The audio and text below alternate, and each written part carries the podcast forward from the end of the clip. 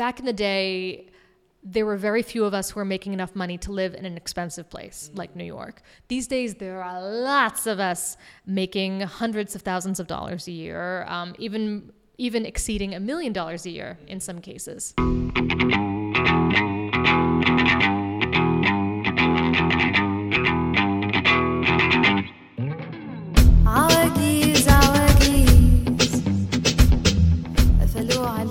Hey, what's up, you guys? My name is Mitko Karshovski, and welcome to episode 45 of That Remote Show, where we hear from location independent entrepreneurs and professionals so you can learn to quit the cubicle and live life on your terms. So, before I dive into the official introduction for this episode, I do need to apologize because, as you can notice, this episode is coming out at the end of the week when instead we normally publish episodes on Mondays. And there are two main reasons for this change, both of which I think are pretty exciting. Um, I actually just returned from my two month trip uh, living in Mexico. I'm back in Cincinnati at the moment. Um, and I am now preparing to leave for Iceland in just 48 hours, which I'm super excited about. But as you can imagine, that travel really messed with my schedule. Uh, and that is one of the reasons why it's coming out so late. So, yes, you know, uh, unfortunately, the episode got pushed back to the end of the week, but I'm super stoked to go to Iceland. Uh, here in just a couple of days, and to actually tell you guys what Iceland is like for digital nomads. Now, the other reason is the one that I'm really, really, really stoked about. And that is that thanks to your guys' support, this podcast is growing. And I have come to a point where I am not able to handle all parts of this all on my own. So I've been interviewing some potential people and have brought on two awesome people to the team to help with the production and post production of this show. I'm super excited for this, and I spent the last week training and getting my new team prepped. And as you can imagine, all that work also cut into the time that I usually spend on this podcast and editing it. Uh, and so all that together pushed the publish date. But all that being said, I'm super excited to have a team behind me now helping me out with this podcast so that we can focus on elevating the interviews and your listening experience even more. So, again, thank you, thank you, thank you so much because this growth could not have been possible without you guys and your support. So, thank you so much. And I'm really looking forward to hearing what you guys think about uh, how the episode how the episode, how the podcast changes, uh, hopefully for the better. Now, back to t- today's episode. I'm very excited because I feel like I've said I'm excited like 18 times in this introduction, but I really am pumped because for this interview, I'm joined by my friend Kate McCulley, the founder of AdventurousKate.com, which is a blog focused on teaching women how to travel solo safely. Now, this episode, you're going to notice that there's a little bit of echo in the background. That's because Kate and I uh, spent. Uh, two months together in Mexico. Uh, she was also living in Merida, where I had been, so we got to hang out and we recorded this in person. And Kate started her blog, Adventurous Kate, over 10 years ago after she quit her job to travel Southeast Asia for six months. And the cool thing is that she actually never came back for that trip uh, and has now been to over 83 countries. And Kate has been recognized as one of the top 10 travel influencers by Forbes magazine. And in 2018, she was a Shorty Awards nominee for her um, work in covering travel in social media. So, Kate is not just some random travel blogger, she's literally one of the top travel bloggers in the world.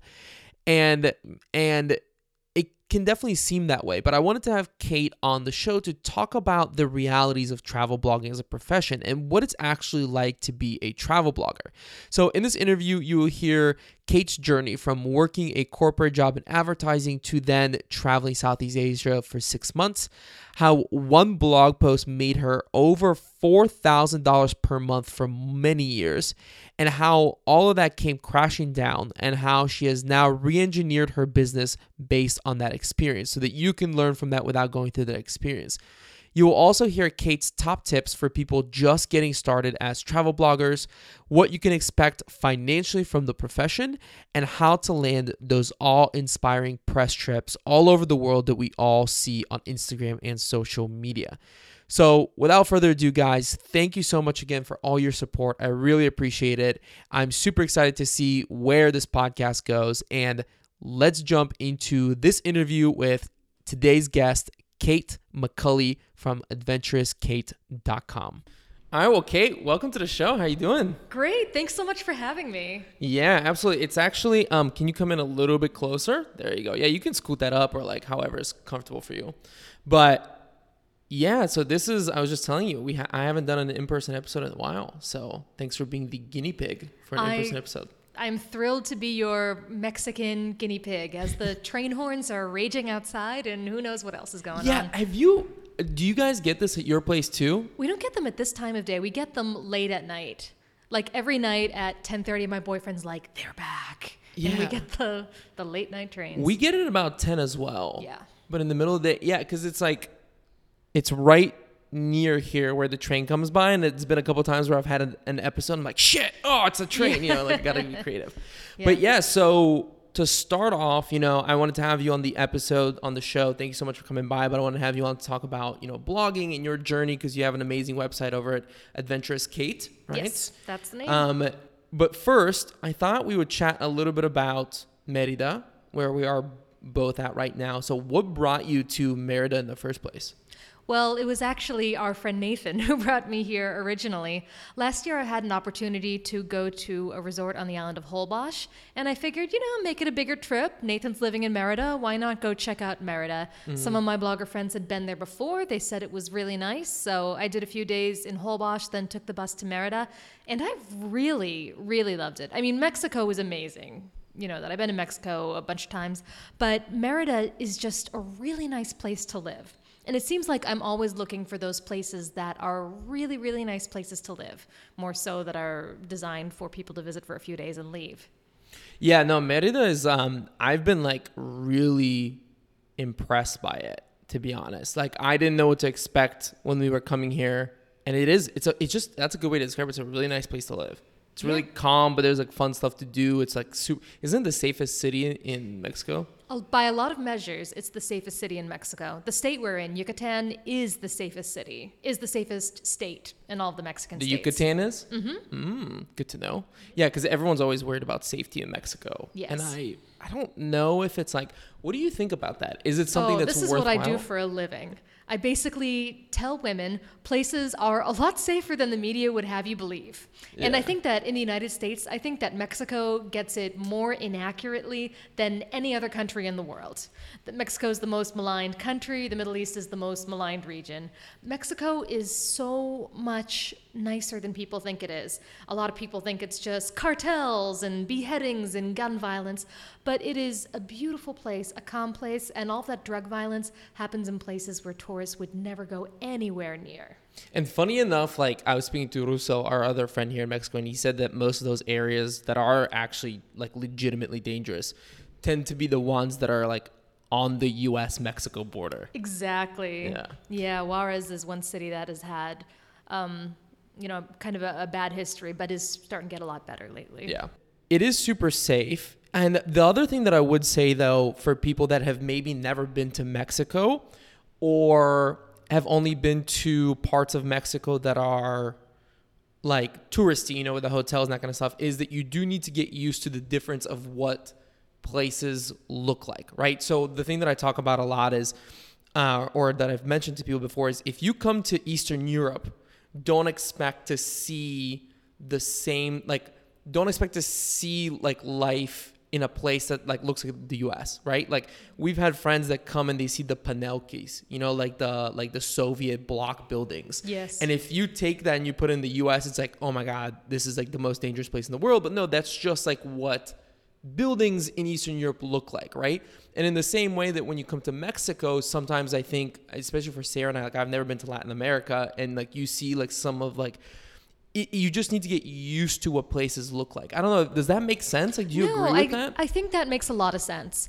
I, I think that some people who might be a little more fearful about travel, a little more risk averse, might come to Mexico and see in Merida, in the centro, the brightly colored buildings and the tiendas that are all have all of these things scrunched together in there and they're like, oh, are we in a bad neighborhood? Is this a bad place? And they don't realize that. And they don't realize that Centro is actually really nice, um, really expensive by Mexican standards. And it's really a wonderful place to be. You're in the good part right now. Yeah, no, Merida is, um, I'm really liking it. I highly suggest people come check it out. It's uh, very like hipstery and like artsy. And like, I mean, we've been, you know, thanks to Nathan, um, we've been trying like every restaurant in the city. Nathan from uh, Foodie Flashpacker, who's got um, a blog filled with just everything to eat everywhere.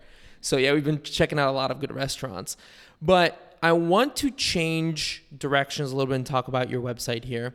And I want to start off with the name, right? So it's Adventurous Kate. Yes. Why Adventurous Kate? Why not Travel Kate? Well, I can tell you the genesis of that. I had my first blog ever starting in fall 2002. Oh, wow. Uh, yep, that's the truth. That's when I was a freshman at Fairfield University. You're an OG. yeah, totally. And back then I was using the platform DiaryX, diary-x.com. It was kind of that was kind of around the live journal era, so to speak. And we didn't call them blogs. That word wasn't really used by the masses. We called them online diaries. I had and actually that one wasn't called Adventurous Kate. That was called I just called it chanteuse because, you know, What's I, that? it means singer in French and because I love French culture and I really love to sing, so that's kind of what it was all about. And for a couple years, I had that first very primitive blog where I detailed like all of the fights everybody on my floor was having with each other, who was hooking up with who, everything. It was like a gossip fest. And then randomly, Diary X's servers exploded or something. Everything was lost. And it's kind of a blessing because I did write a lot of things on there I wouldn't want shared today. And so I decided, you know, Diary X is over. Let's do something more secure. Let's move to Google Blogger. And so I'm like, ah, you know, what am I like? Oh, I'm adventurous. Let's do Adventurous Kate. Mm-hmm. And so that started back then. That was probably my senior year. So that was early 2006 or so. And that I had a blog on Blogger for a while. It was just personal. It was just for fun. Then I decided to move over to WordPress. I was katesadventures.wordpress.com for a while. And eventually, in late 2009, I decided I wanted to be more professional with a travel blog. And I really like my screen name, Adventurous Kate, which is pretty much what I used everywhere anyway. So why didn't I just call it Adventurous Kate? And I launched that 10 years ago this month. Oh, wow. Well, Mm-hmm. happy blogiversary. Is that what we would call that? Thank you. My blog's getting ready for middle school Oh. and should probably start using deodorant by now. yeah, for sure. I um why blogging though? Like why did you decide to write all of this stuff down anyways? you know, Mitko, I can't not do this.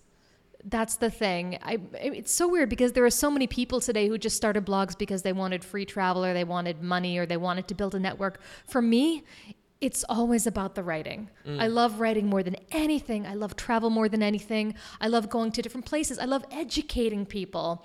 I love changing perceptions. And honestly, I just feel like this is constantly bursting out of me. Mm. I can't not do it. I have to do it. It's it's just there's an urgency to it. So was that something that you were studying in college or I did major in creative writing in college. Yeah. So it was almost like already something because I feel the same way. Like no matter what I'm doing, you know, this isn't my first time like creating content. I had like other things that I worked on before that I'm almost kind of like ashamed to talk about because like I used to like you know do like some like write about like menswear and like the whole different like world.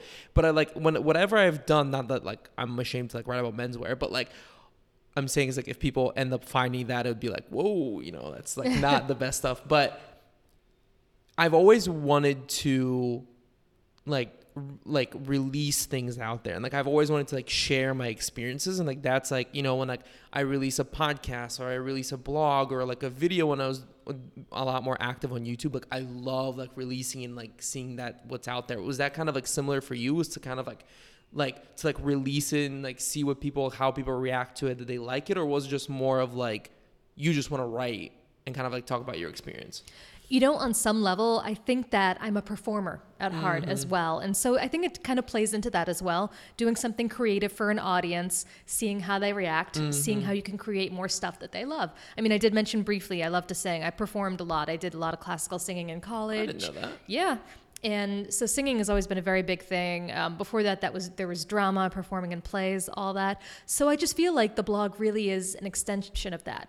Being creative, performing for an audience, doing something that'll leave people a little better than how they came in. Yeah, when was the first time that you cuz now I'm trying to think about the first time that I heard the term blog or blogging and I think it was this is so stupid. But the first time I heard the term blog or blogging was from a Twix commercial. You Really? know Twix like the candy? I love Twix. I live for Twix. Yeah. Yeah, you I, know- I don't remember that though. Was it Twix where they would like they had the whole line of commercials where they would do like you know like break a Twix and like have time to think about a situation? Do you remember they had like that whole series of um of commercials and they had one where the guy approached a girl at a party and said, "Hey, like, you know, do you want to come back to my place?" And she was like, ah, "Like, what kind of a girl do you think I am?" And he like stopped and like opened up like a Twix and like broke it and like ate the Twix and like started thinking about stuff. And he said, "You know, I just thought that you'd be the sort of person who like, you know." You know, you could come back and like we could blog about like our thoughts and opinions and blah blah. And she's like, "Oh, I love blogging." And they left, and I was like, "What the hell is blogging?" Really? Yeah, yeah. That's, oh, well, we got to find that on YouTube. Yeah, I'm sure we can find it somewhere. But when was your first time kind of like hearing about blogging? Um, and like why decide to work in this medium as opposed to like, you know, publishing something at your school newspaper or something like that? That is so weird because by the time the word blog existed, I had already been doing it for years already. So it's kind of weird just writing for the for the world. Well, also around the time that some of the very early travel blogs that are still running today, once they started going around 2008, 2009, at the time I was working for cheapflights.com and I was the first person ever to run their social media. Mm-hmm. I primarily worked on managing their paid search campaigns and stuff. But as soon as they're like, oh, social media is a thing, Kate's young, let's give it to her. And so I started running that and I started getting to know the big players in the travel industry, including a lot of the early bloggers, many of whom are still close friends with me to the day. I got to know them. We shared our thoughts back and forth. We were on Twitter all day because back in 2008, 2009, Twitter was it. Yeah. Instagram did not exist, Pinterest did not exist. And so, um, also at that time, I started doing some freelance writing in Boston because I, where I was living at the time, because I wanted to make some extra money. I became a Boston nightlife writer because I was at the club every weekend. And then eventually I decided, you know what? These people have these blogs. I'm going to do it, and I'm going to have one of the biggest travel blogs in the world. So is that why you decided that you wanted to go or to write specifically about travel was because you were working for the flight company or was No. travel the travel was always something you were interested in? Travel is something I don't ever remember not being interested in travel. When I was little, I mean, I didn't travel overseas until I was 16, but when I was little, every single week in the library, I would check out a, a book about a different country. Mm. So it was always like what was that first time traveling? Where'd you go when you were 16? I went to France Oh. and I stayed with a family in Normandy for two weeks. It was a school trip. So what was that like? Like, you know, if it was something that was always ingrained in you, what was that first travel experience like? Oh, it was incredible. I mean, I was always obsessed with French ever since I was Mm-hmm. little. You know, it's half my family heritage and um, big part of the culture.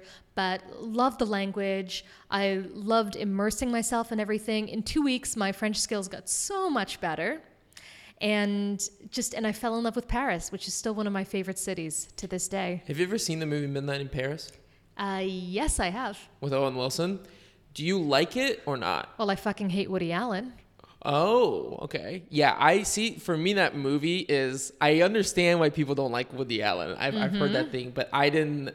That movie is the reason why I quit college, why I dropped out. Seriously. Yeah, no joke, because it was something about this guy who had this like passion and he really wanted to like pursue it, but everything else kind of like pushing him against it. And I was at the time trying to decide if I wanted to like pursue like kind of like a more of this sort of lifestyle or I was actually studying biotechnology, believe if you believe Wow. that. Yeah. So I kind of I was like I watched this movie and I think I you know there may have been some like weed involved or some alcohol and I was like I'm done you know what this movie has inspired me to do that so um yeah so to talk about building a travel blog because now I think a lot of people understand how that works as a business, you know. Um, and it's not that uncommon to hear about travel bloggers or travel blogging. But how did you get started? Like you said that you wanted to have one of the biggest travel blogs, you know. How did you go on to do that? I just started writing about all my old travel experiences. And you know, the good thing is because I had I had been blogging for so long. I've been mm. blogging by, for more than 7 years by then. I already had my voice developed. Mm. As a creative writer, I had my creative voice developed as well. So I already knew how to engage people. And my writing style, it's different from a lot of blogs. It's very personable, it's very conversational. I try to put in a lot of humor whenever I can. Mm-hmm. So I had that already. So I was taking that voice and I was adding it to my travel experiences, many of which happened during my semester abroad in college. I went to Florence for the semester, four of the best months of my life. You spent all four in Florence? Yes, I did. And I also did a lot of travel throughout Around, Europe. Yeah. yeah, Florence is a place that I haven't been to yet, unfortunately. You know, I Um, finally went back this year, 15 years later. It's uh, it's pretty rough. Really? I, In well, I way? I'm well. I mean, rough. I, by rough, I don't mean dangerous, but you know, it's always been one of the most touristy places in Italy. It's a small city geographically with a lot of tourists, especially in the city center, and just you're wading through crowds and crowds and crowds, and you're like, not one person here is a local. Yeah. I I think I want to do another Italy trip soon and definitely hit Venice because unfortunately I don't think Venice is going to be around for very long. So I'm like I need to get there, but maybe that's a move. That's good advice I think maybe to like go during like shoulder season. So Absolutely. at least you miss, you know, well, you know, peak. for me, my favorite time to visit Venice is in the winter. Mm. because everything is gray and gloomy. And honestly, I mean, everybody loves those bright blue sky pictures of Venice, but I think that gloomy weather is more suiting to Venice. You know, I, I just like how it's all muted and wet, and you might be there for the flooding. Right. So how did you getting back to the blog cuz I I didn't know that you've been doing that for such a long time. Oh, yeah. I had no idea. So how like what was your traffic like for example? You know, you said that you had been blogging for 7 years before. Oh, I have honestly, I could not tell you. But back then, the atmosphere was very different. It was more common to write long comments if you read something. Yeah. Today, there's like n- almost no comments. So most of them are from tour companies in India trying to do some link building, which won't even work. But it's, but yeah, like there was more of a community back then. Um, there were a lot of girls in the Boston area who we just found each other because we all had blogs and we were friends. In Were fact, they travel bloggers or just blogging no, about just anything? just Yeah. general bloggers. This was before Adventurous Kate, and one of those girls who also blogged, she hired me to work for her Okay. at Cheap Flights. So that's what kind of got me out of my general marketing job and got me into something more specialized, and eventually laid the groundwork for me to get into social media, for me to meet all of the travel blogging people, and then starting mine at the beginning of 2010. So how did you like how did you make your first money then with the with the travel blog? Well, back then, 2010, text links.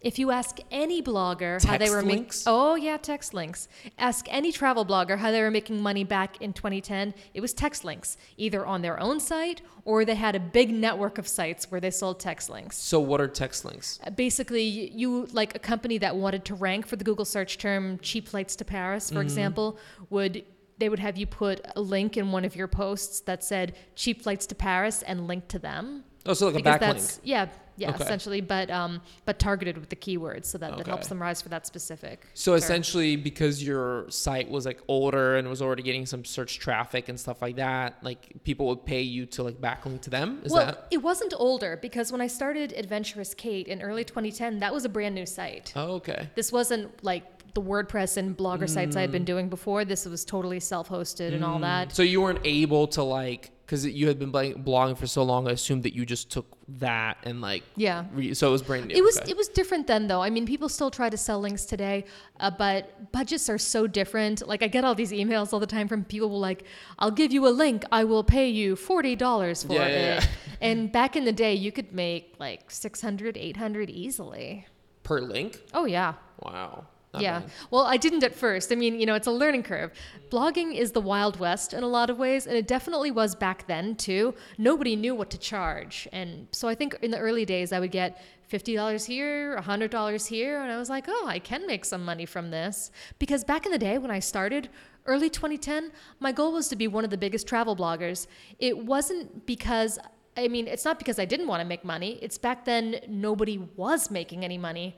I thought back then the only way to make money with a blog was to get a book deal or a TV hmm. deal. That's 'cause it. I've heard Nomadic Matt also talk about that when he first started travel blogging, his goal was to like get like a like a like a travel book deal or like he wanted to like work for like Lonely Planet or something like that and to like that was his way of like showing that he could write. Was that kind of like what you were hoping to do as well? Not really. For me, the end goal was the blog. I just hmm. loved it so much. Yeah. And I wanted to keep doing it. I mean, I had no plans to leave my job and travel, but that ended up coming in a bit after that. So how did okay? So how did you then go from you know just kind of like selling links for a little bit and kind of just piecing things together? Like when did you when were you able to officially say like, hey, I'm a travel blogger now and kind of like quit your day job essentially? Well, I knew I was going to quit my job. Just a timeline here. It was February when I started the blog. And at the time, I, I had recently switched jobs doing the same thing for a different company. As soon as I took the job, I knew it was a huge mistake. How I come? realized I, I realized I hated what I was doing. Paid search traffic is horribly boring. Uh, And I was writing copy that said things like, want your teeth to not fall out of your face, use Fixodent. Yeah, yeah. and then making a teeny tweak and measuring and making a teeny tweak and measuring. And i don't know maybe for some people you know it gets their rocks off doing that but for me i found it horrifically boring. And i thought to myself well you know maybe you could move to new york from boston. That would be really cool. But i was like i could transfer my job but i hate this job and at the time, I was making $50,000 a year, like four years out of college. Mm-hmm. And I said to myself, oh my God, but you'll never make $50,000 a year in any other industry. You're going to have to go back to $36,000 a mm. year in a, a different industry. And of course, today I realize that's not true. It's not that you necessarily have to go back to an entry level salary in if you happen to switch the focus of what you're doing for work. But I was terrified of it back then. And I just had this dream. I had had this dream for years of traveling the world alone for a year. I thought to myself, I don't have enough money to do that dream trip I had in mind, which was, you know, starting in New Zealand, then Australia, mm. Southeast Asia, India, etc. But I realized, and I thought maybe I could go to Korea and teach for a year, but I had a wedding I had to be back for, and when you teach in Korea, they give you like very little vacation time. So I decided, well, you know, I do have enough money. I could save up enough money to travel somewhere cheap for six months, like Southeast Asia. And so that's what I did. I started saving like crazy. I took on extra freelance work, so much freelance work. The Boston nightlife writing kind of spiraled into a lot more. And I lived like a miser, spending money on nothing. And after about, I think it was about seven and a half months of that, I had saved $13,000 and I and I was going to work up until like five days before I quit. But a month before I was planning on quitting that, just things were miserable at work, and I was like, you know what, I'm done. I just picked up my stuff and I left. So what did your friends and family think when you told them, hey, I'm gonna quit my job and I'm gonna leave for six months? Well, I feel like my mom got it a little bit more because she too loves to travel. She backpacked Europe when she was 20 on her own. Um, my dad is a bit more of the you're supposed to do what's right kind of thing, get a job, earn money, take care of your family, etc. And one of the first things he said to me was, I, I thought he was going to say, you're going to ruin your career and it's not safe. But what he said was, you spend all your time in bars and you need a new set of friends. I was like, what? Because you were doing the the nightlife, the nightlife, right? yeah. But uh, but you know, my dad, you know, I, I knew he would kind of like explode, but then he'd be calm. So he was cool with it. And you know, now it's been a decade of this. My family's cool with it. They trust me. I did spend four years living in New York recently, and they really liked that because I was very close to my sister. I was a short bus ride away from them back in Boston, and and now, of course, here I am again on the road. What advice do you have for people who are maybe just getting started? Because I think that this topic, the the, the family, the friends, you know, like how how exactly do you communicate to your family that like you're gonna be okay? You know what I mean? Like how did you go about that to a place where like maybe your your parents, like your family and your friends weren't so concerned about you? Like did you have any tactics when you talked to them or were you just kind of like hey, I'm gonna go do this. I don't really care if you're like not super pumped about this. Well, it did mean a lot to me what my parents thought. Ultimately, I make my own choice, but I wanted them to be happy about it too. And one thing that was nice was that another girl who was a travel blogger, um, Lillie Marshall from Around the World L, she was about a year ahead of me in time in terms of traveling around Southeast Asia, and she blogged every day. It was great. And I showed her blog to my parents saying, look, this girl's from Boston too. She's doing exactly what I'm planning on doing. So I used her as an example, and that helped. And that's what I like to do with my site. Most of what I write about is solo female travel guides. I show women how it's to stay safe while traveling anywhere in the world. I break down what is true, what is false, what is the media pulling your leg, and why you shouldn't listen to your crazy racist uncle who says you will die if you go to Jordan. You know? Yeah, yeah. So okay, so you set off on this, you know, journey Mm-hmm. for six months. What was that like?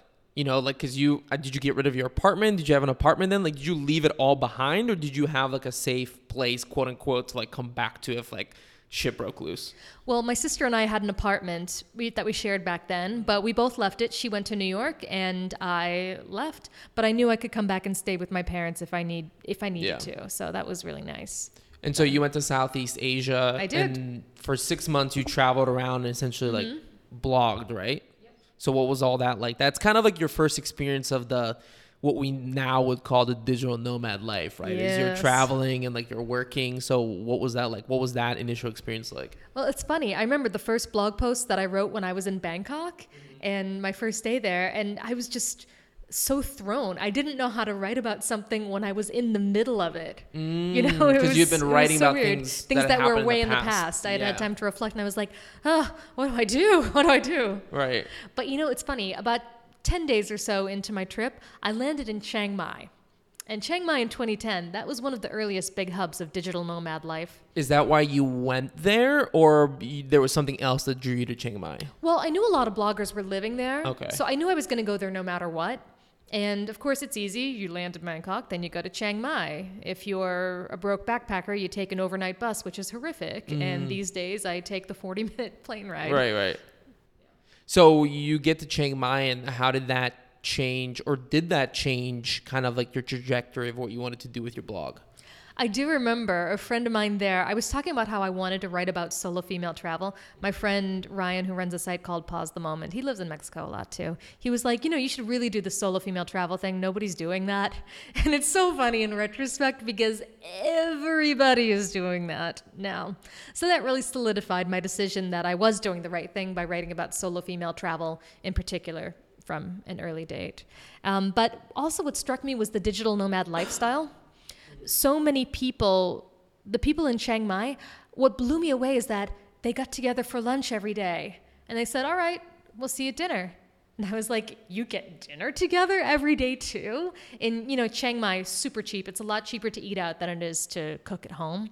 So everybody would meet up for lunch and have a really nice meal, and then meet up for dinner and have a really nice meal, and then go out for drinks. And you know, work a few hours in the morning, work a few hours in the afternoon.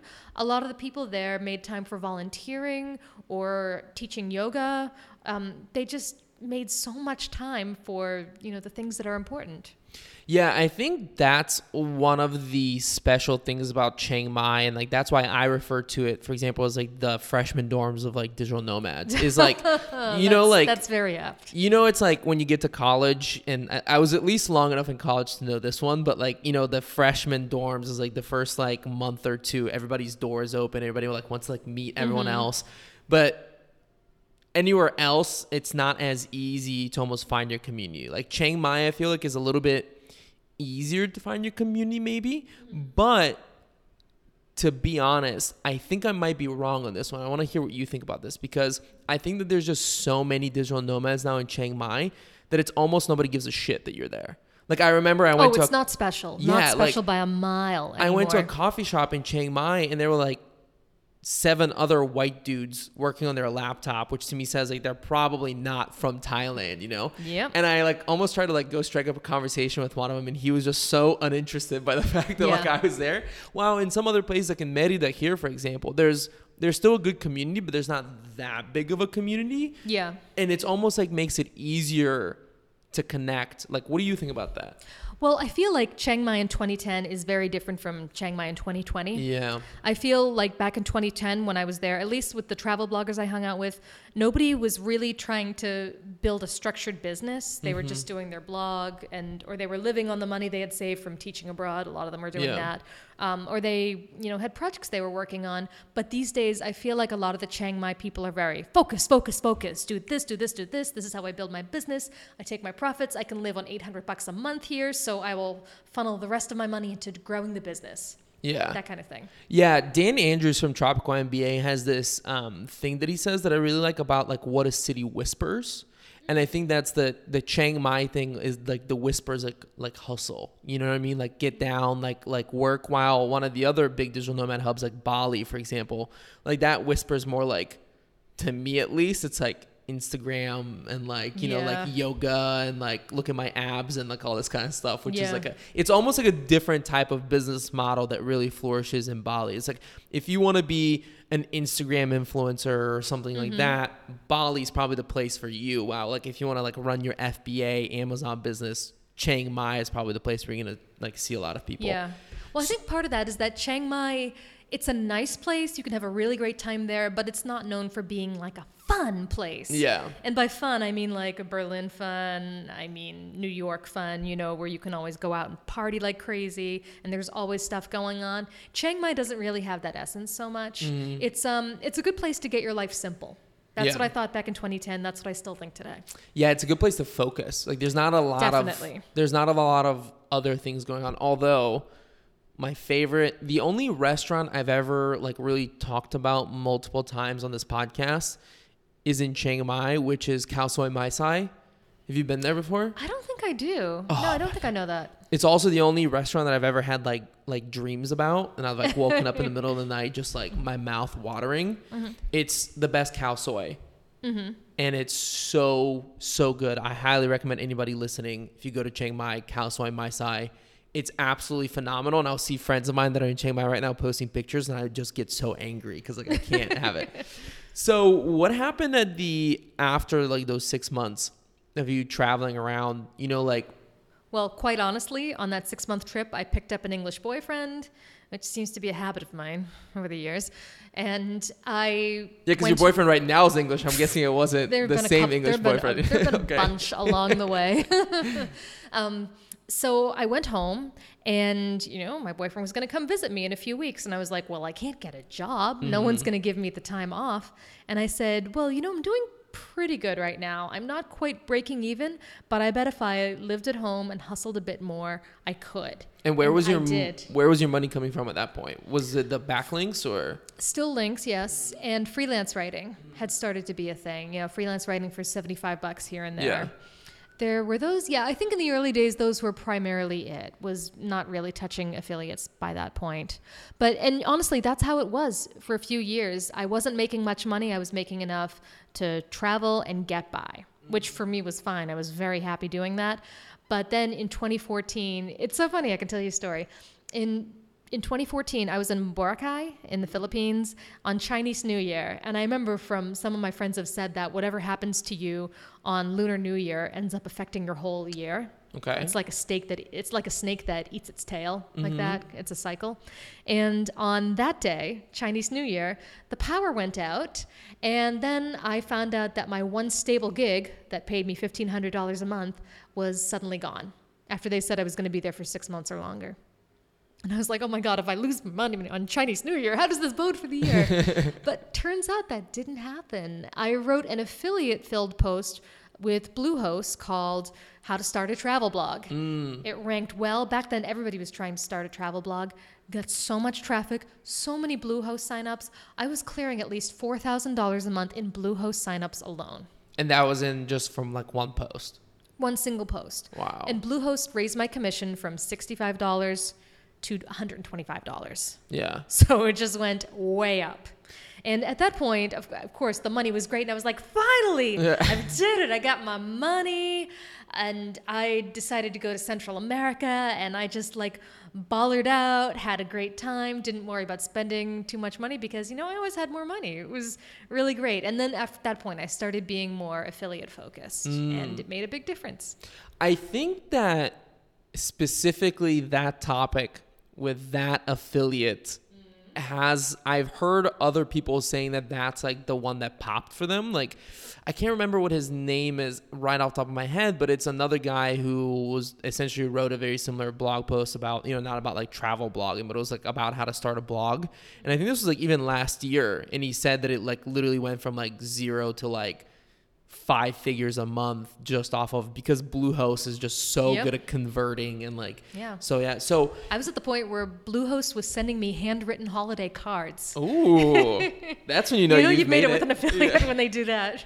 And so, how did you? So, where did it go from there? I mean, I'm guessing Bluehost is not, you know, Well, I will tell you what went from there, Mitko. Every fucking blogger copied me. They copied the post. Everybody did this. I mean, oof, it was grotesque. So, did you go from like, did you have like three baller months, and then afterwards, people started like no, more like I had three baller years. off of still that one post? Yeah. Wow. And then it started trickling down and down and down and down. And I always said to myself, if I lose that Bluehost, I'm fucked. And then So I you weren't lose it. diversified. Um, yeah, no, I was I was diversified, yes, but not enough. Mm. I was too reliant on that Bluehost, and eventually I did lose it. And of course, that happened conveniently right after I moved to New York, and everything was expensive. Yeah. and I was paying for an apartment all by myself for twenty one hundred dollars a month. Um, but I was lucky because at that time, media I joined Mediavine display ads. What's and Mediavine for people that don't know? it is display ads, a very popular display ad network. Most bloggers who have decent traffic use Mediavine. And it's mostly for like travel bloggers, though, right? No, it isn't actually. In the Mediavine group, most of them are food bloggers. Oh, They have some special tools and stuff that are food specific, like recipe cards or whatever. But yeah, there is a good contingent of travel bloggers who are part of Mediavine. But they have all kinds of bloggers and you there. need to have a certain amount of traffic, right, in order to join Mediavine as an ad group. 25,000 sessions a month, which is why that is what every little blogger is, is aiming for these days. Oh, so that's like the if you start a blog, that's like the like the Mm-hmm. That's okay. the goal. twenty five thousand sessions Sessions, yes. per month. Okay, cool. So you you were living in New York. Mm-hmm. You know, you lost your Bluehost, your Magic Post. Yep. And what happened then is like you you joined Mediavine and you just started like how did you start diversifying and building that revenue back up? Because I think a lot of people will have that experience, right? Where like you get that first pop, you know, and you're like, "Oh man, I've made it," but like you haven't yet diversified to a place where like that's safe and like you're still really there's a that danger of like you know, just because your post is ranking really high right now doesn't mean it's going to be hang- like ranking really high later. So I think this is something that a lot of people need to learn earlier better than like sooner rather than later. So what did you do to diversify afterwards having gone through that experience and what would you suggest that people who maybe have had that pop happen but they know they're not diversified like what can they do? You have to be absolutely everywhere. You have to have all kinds of affiliates.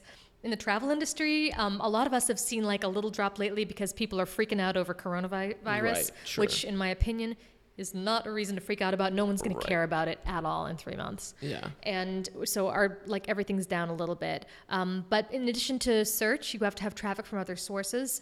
Pinterest should really be used as a search engine. And Pinterest, I barely know anything about it, so I have someone do that for me. And also an email list. Building out your email list is very, very, very important because those are your most loyal readers. They're people who sign up to have you in their inbox in their inbox each day. So it's really important to cultivate traffic from multiple sources and to be able to pull income from multiple sources too. Another thing that I did around then, I mean, in the early years of blogging, all the money was in Europe. But just as I moved to New York, a lot more was moving over to the US. And what do you mean by all the money was in Europe? I mean, in the early days, only European tourism boards were the ones who were doing press trips. Later, when paid press trips started to happen, it was only happening in Europe. So it seemed like North America was always a little bit behind Europe. Mm. But once I moved back to the States, there finally started to be good money in campaigns. So let's talk because I think that this is it's interesting that me having been in Merida, I've been around a lot of travel bloggers, which doesn't actually happen normally because there's been mm-hmm. a nice community of travel bloggers here.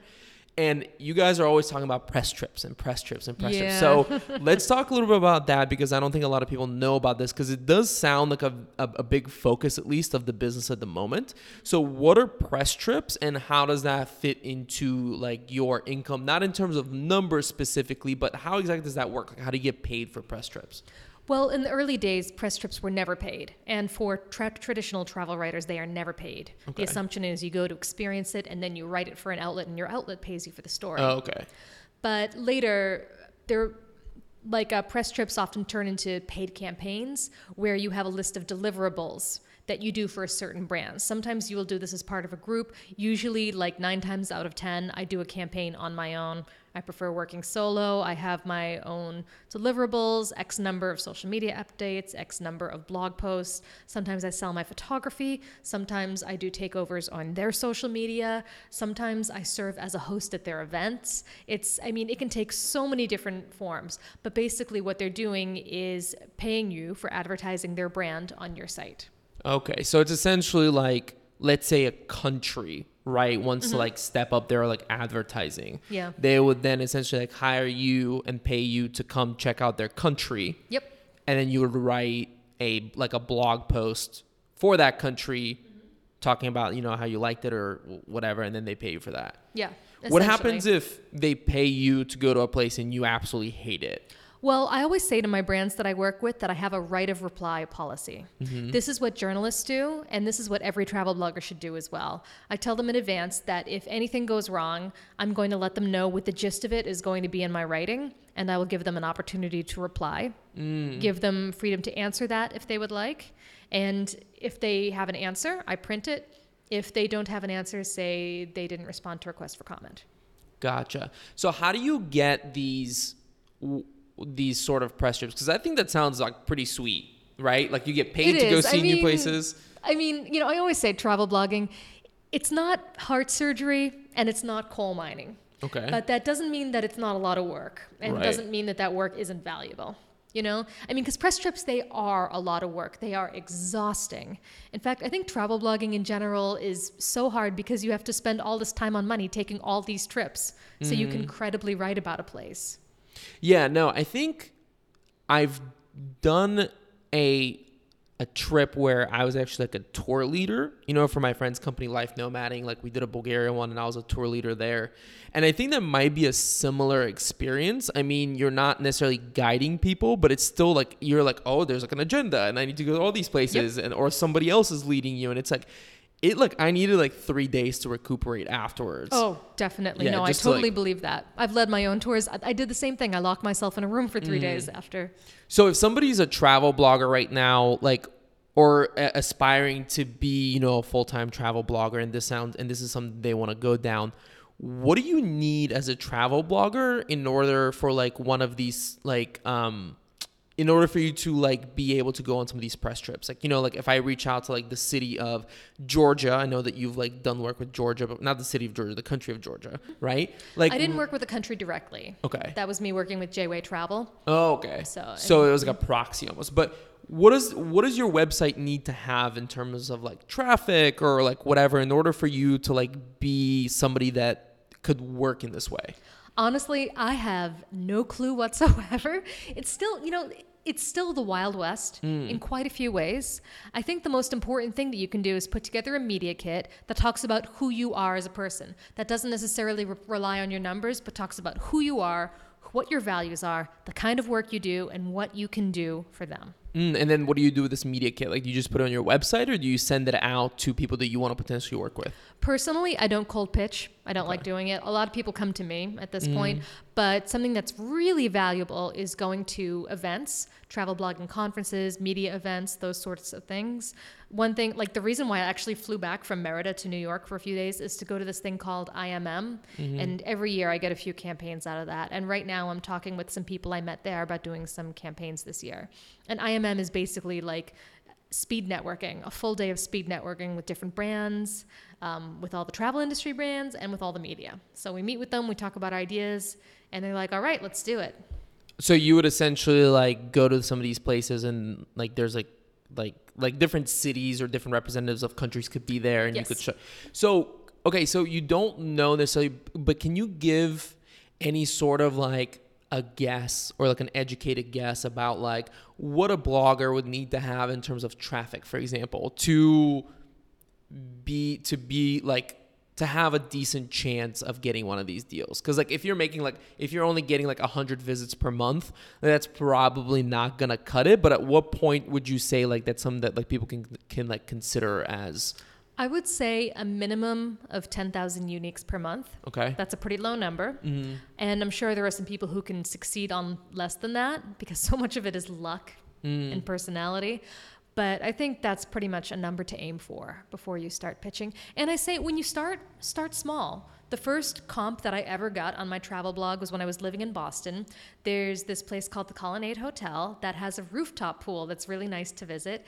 And I pitched them and I asked if I could come and visit the pool for a day. Oh, also, I totally called out sick from work when I did that.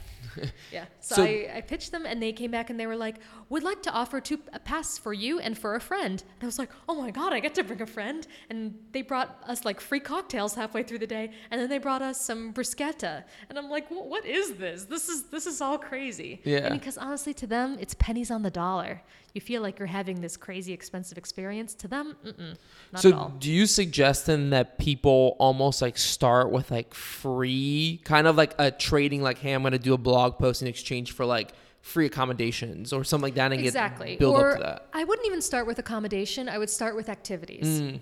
because they tend to be a bit cheaper. They tend to be easy to write about and be very specific with the deliverables, being like, this is what I want from you and this is what I will provide to you in return. Mm. And be flexible. Maybe they'll be interested in something else. Maybe they need more pictures for their website or something or for their social media. Mm-hmm. Oh, also get an agreement on photos. I see far too many bloggers give away their photos for like what do you mean so you should keep the photos what do you mean by that I mean, don't give companies, don't give multi-million dollar companies the rights to use your photos for free in Okay. exchange for a comp. That's something they should be paying you for. Okay. So how does social media factor into all of this, right? Social media is like pretty important in terms of like travel. Like do you need to have like when you work with these brands, are they looking for some sort of like social media presence? Like should people have a certain amount of followers, for example, on Instagram or It's weird because a few years ago, everybody was Instagram crazy. Mm-hmm. Everybody was freaking out over if they didn't have enough Instagram followers.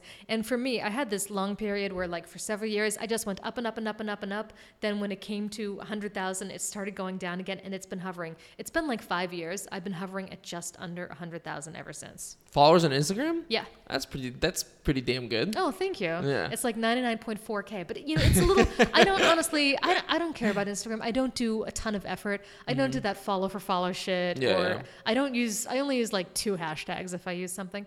I probably could have more if I wanted to, but it's not really a priority. So that's not something that like brands are like really looking for anymore or Honestly, I think the Instagram bubble is really going to burst Yeah. down the line, particularly with people who are solely Instagram influencers. That is a Mm-hmm. huge fucking mistake. Please do not do that. Do not be a sole Instagram influencer. well that comes back down to diversifying, right? Yep. It's like it's you're that building version. you don't own it you're building Yeah. On borrowed land and as soon as instagram does something with their algorithm again i mean i see people tearing their hair out the algorithm the algorithm Mm. oh my god just have your own site and you never have to worry about an algorithm Yeah, it's almost like the experience that you had with like the Bluehost post. You know, it's the kind of the same thing. Like, how long until you know you you know Instagram stops showing your pictures and like you know your Samsung ad isn't like actually like selling as much.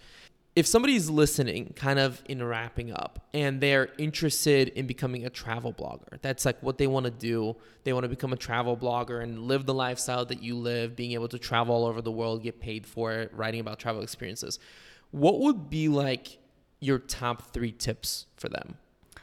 Well you need travel experience and you need writing experience you can't just go out there boom like that and expect to be making money it takes a long long time Mm-hmm. I get asked by high school students a lot, actually, and college students too. They're like, "What should I do? I'm in high school. All I want to do is travel the world. I want to do what you do." I say, "Okay, is there any way for you to get a job at a restaurant?" And they're like, "Why a restaurant?" I said, "Well, if you're under 18, you probably can't serve tables with alcohol. Work at a restaurant that serves alcohol, start by bussing tables or hosting, and then move your way up once you get old enough to waiting tables. Waiting tables is really good work. You can make a lot of money really easily, and it keeps you occupied during social hours so you won't spend as much of your own money. Save money, save money, save money. Then go do a trip somewhere cheap. Go mm. to Southeast Asia, go to Central America. Don't be strategic. These are your first travels. Do this to get experience. Write like crazy. Write about everything. And your job is to get that creative muscle moving and mm-hmm. developing that voice that will set you apart. And I always say it's so important to read. I mean, a lot of writers don't realize that they're like, oh, I, I, I'm a writer, but I don't really read much. It's like, are you kidding me? You've got to be reading. So it's also very important to consume a lot of content. Learn what's out there, learn what you like, and develop your style. I get that that's a very long way of giving you three chips, I mm-hmm. guess. So, and what can people expect? And I know that that's a very difficult question, but going back to, you know, when you first got started and being able to walk up to your parents and show like another blog, you know, of somebody else who's already doing it. If somebody who wants to become a travel blogger wants to talk to their parents and say, "Hey, mom and dad, look at what's possible," right? Like can you give any sort of rough outlines of like, "Hey, you know, it's going to take like two years of doing X, Y, and Z, and like you can expect like this sort of money, or like, because I think that, like you said, it's the wild, wild west, and there's not a lot of information out there about this.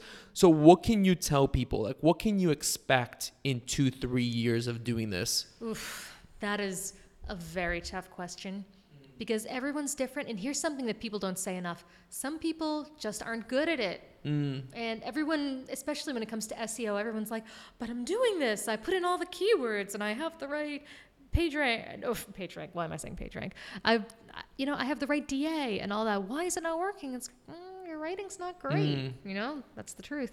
Um, But let's say that all those okay. things being equal, like right, like you're a decent writer, you know, you're yeah, not being you're delusional, writer. right? You work very hard. yes. You're doing enough travel to cover enough regions of the world. You're being strategic SEO wise. You're doing things that you know you might could move to make it on.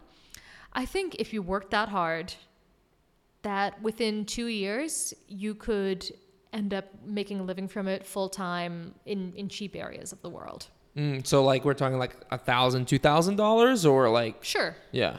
I mean, I'm just throwing this number out out here. I don't know. Because I mean, but- you know, you obviously know that there's like huge, huge travel writers that are making hundreds and hundreds of thousands of dollars, Mm-hmm. right? Like there's the points guy who I'm pretty sure is worth like in the like multi millions. Yeah, I went to his gala. He made an announcement at his gala that he was going to match donations that night up to $150,000. yeah. So the I dude's was a like, baller. oh, must be nice. Yeah, I mean, he also wore a blazer made out of Chase Sapphire preferred cards. So, yeah. So he's he's a baller. yeah. I mean, yeah, he's probably one. He's probably the one person who's making the most money from Yeah. travel blogging at all. But of course, his site was acquired by Yeah, Expedia or something. yeah. Is it Expedia? I'm not sure.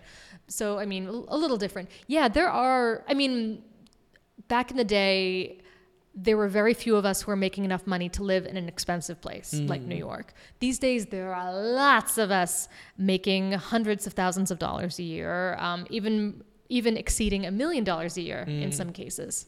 So is that like so that's not like totally outrageous? Say is like making like a hundred thousand dollars from travel blogging No, after that, like that's not a, that's not outrageous at all. Well, if you're listening to this and you're a high school kid, now's the time to go tell tell your parents, hey, you can make hundred thousand dollars travel blogging. You know, play them, play them this uh, this episode, and then if it doesn't happen, you can just blame Kate. You know, so you know, just don't call me. I accept full responsibility. well, Kate, thank you so much for coming by. Um, I really appreciate it. Um, this has been an awesome episode, and I think that travel blogging is something a lot of people aspire to, but there's not a lot of good voices talking about like what you can expect, like how it's done. You know, what are the struggles you need to go through to do it. So, thank you so much for coming by and uh, talking about it. Thanks so much for having me. Really enjoyed our conversation. Yeah, of course. And we're gonna do another episode here coming up. So for us, it's gonna be like right away. But Oh, can I say one other thing? absolutely, yeah. Yes. And you can find my site at, Oh, yeah. at adventurouskate.com. You can follow me on Instagram at adventurouskate. And just honestly, type in adventurous Kate, you'll find everything. It's my screen name on like everything. Yeah, get uh get Kate up to a hundred thousand. Come on, we, we can't let this. I know, I'm you like know, 600 away. yeah. yeah, this this podcast give me the thing that's gonna push you over. Yes. You're gonna see. well, cool. Yeah, so we're definitely gonna do. Definitely go check out the website. It's a great website. I've read a lot of your stuff. Thank you. Um, and it's very well written. You can definitely tell that you've been writing for a very long time. So go go check it out. Follow her on Instagram, and then come back and check out this podcast again because we're actually gonna do a travel guide to Bacalar, which is where we just came back from. Yeah. So definitely stay tuned for that. Come back next week or in a couple days. I don't know. Maybe I'll post this one like pretty quickly. But yeah, we're gonna do that one next. So again, thanks so much. And uh, yeah, let's do this travel podcast.